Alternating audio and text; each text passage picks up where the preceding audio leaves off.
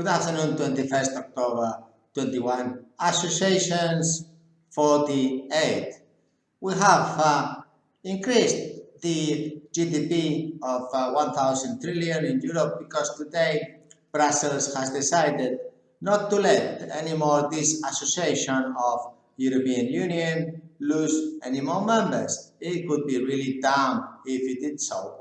In order to get this intrinsic value calculation of each association, it is very important that every board gets changed yearly and that the candidates with the best um, intrinsic value uh, can be elected so that there is no conflict of interest because you are of this nationality, that nationality, that group of interest, and in that case, really, the association suffers. If every association in the world would account for the intrinsic value generated for this little planet, perhaps the little planet will uh, live longer, perhaps citizens would live happier, and perhaps everything would be much better than it is today. And of course, there would be non-discrimination.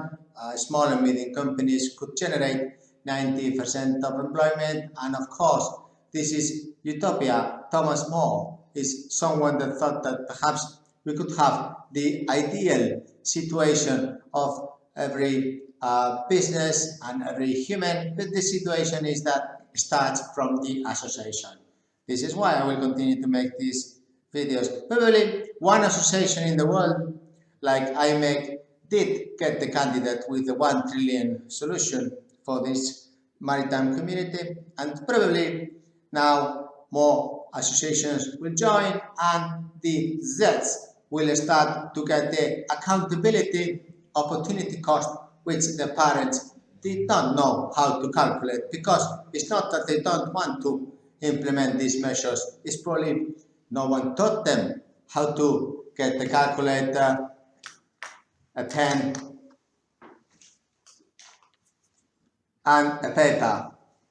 Yes, it's very simple. You have to study how much improvement approx the opportunity cost to society, to the gross domestic product of the country, and then vote so that we get this candidate number one change every year to the ones that have value one, two, three, four, five, six, and of course the previous directors in that association today.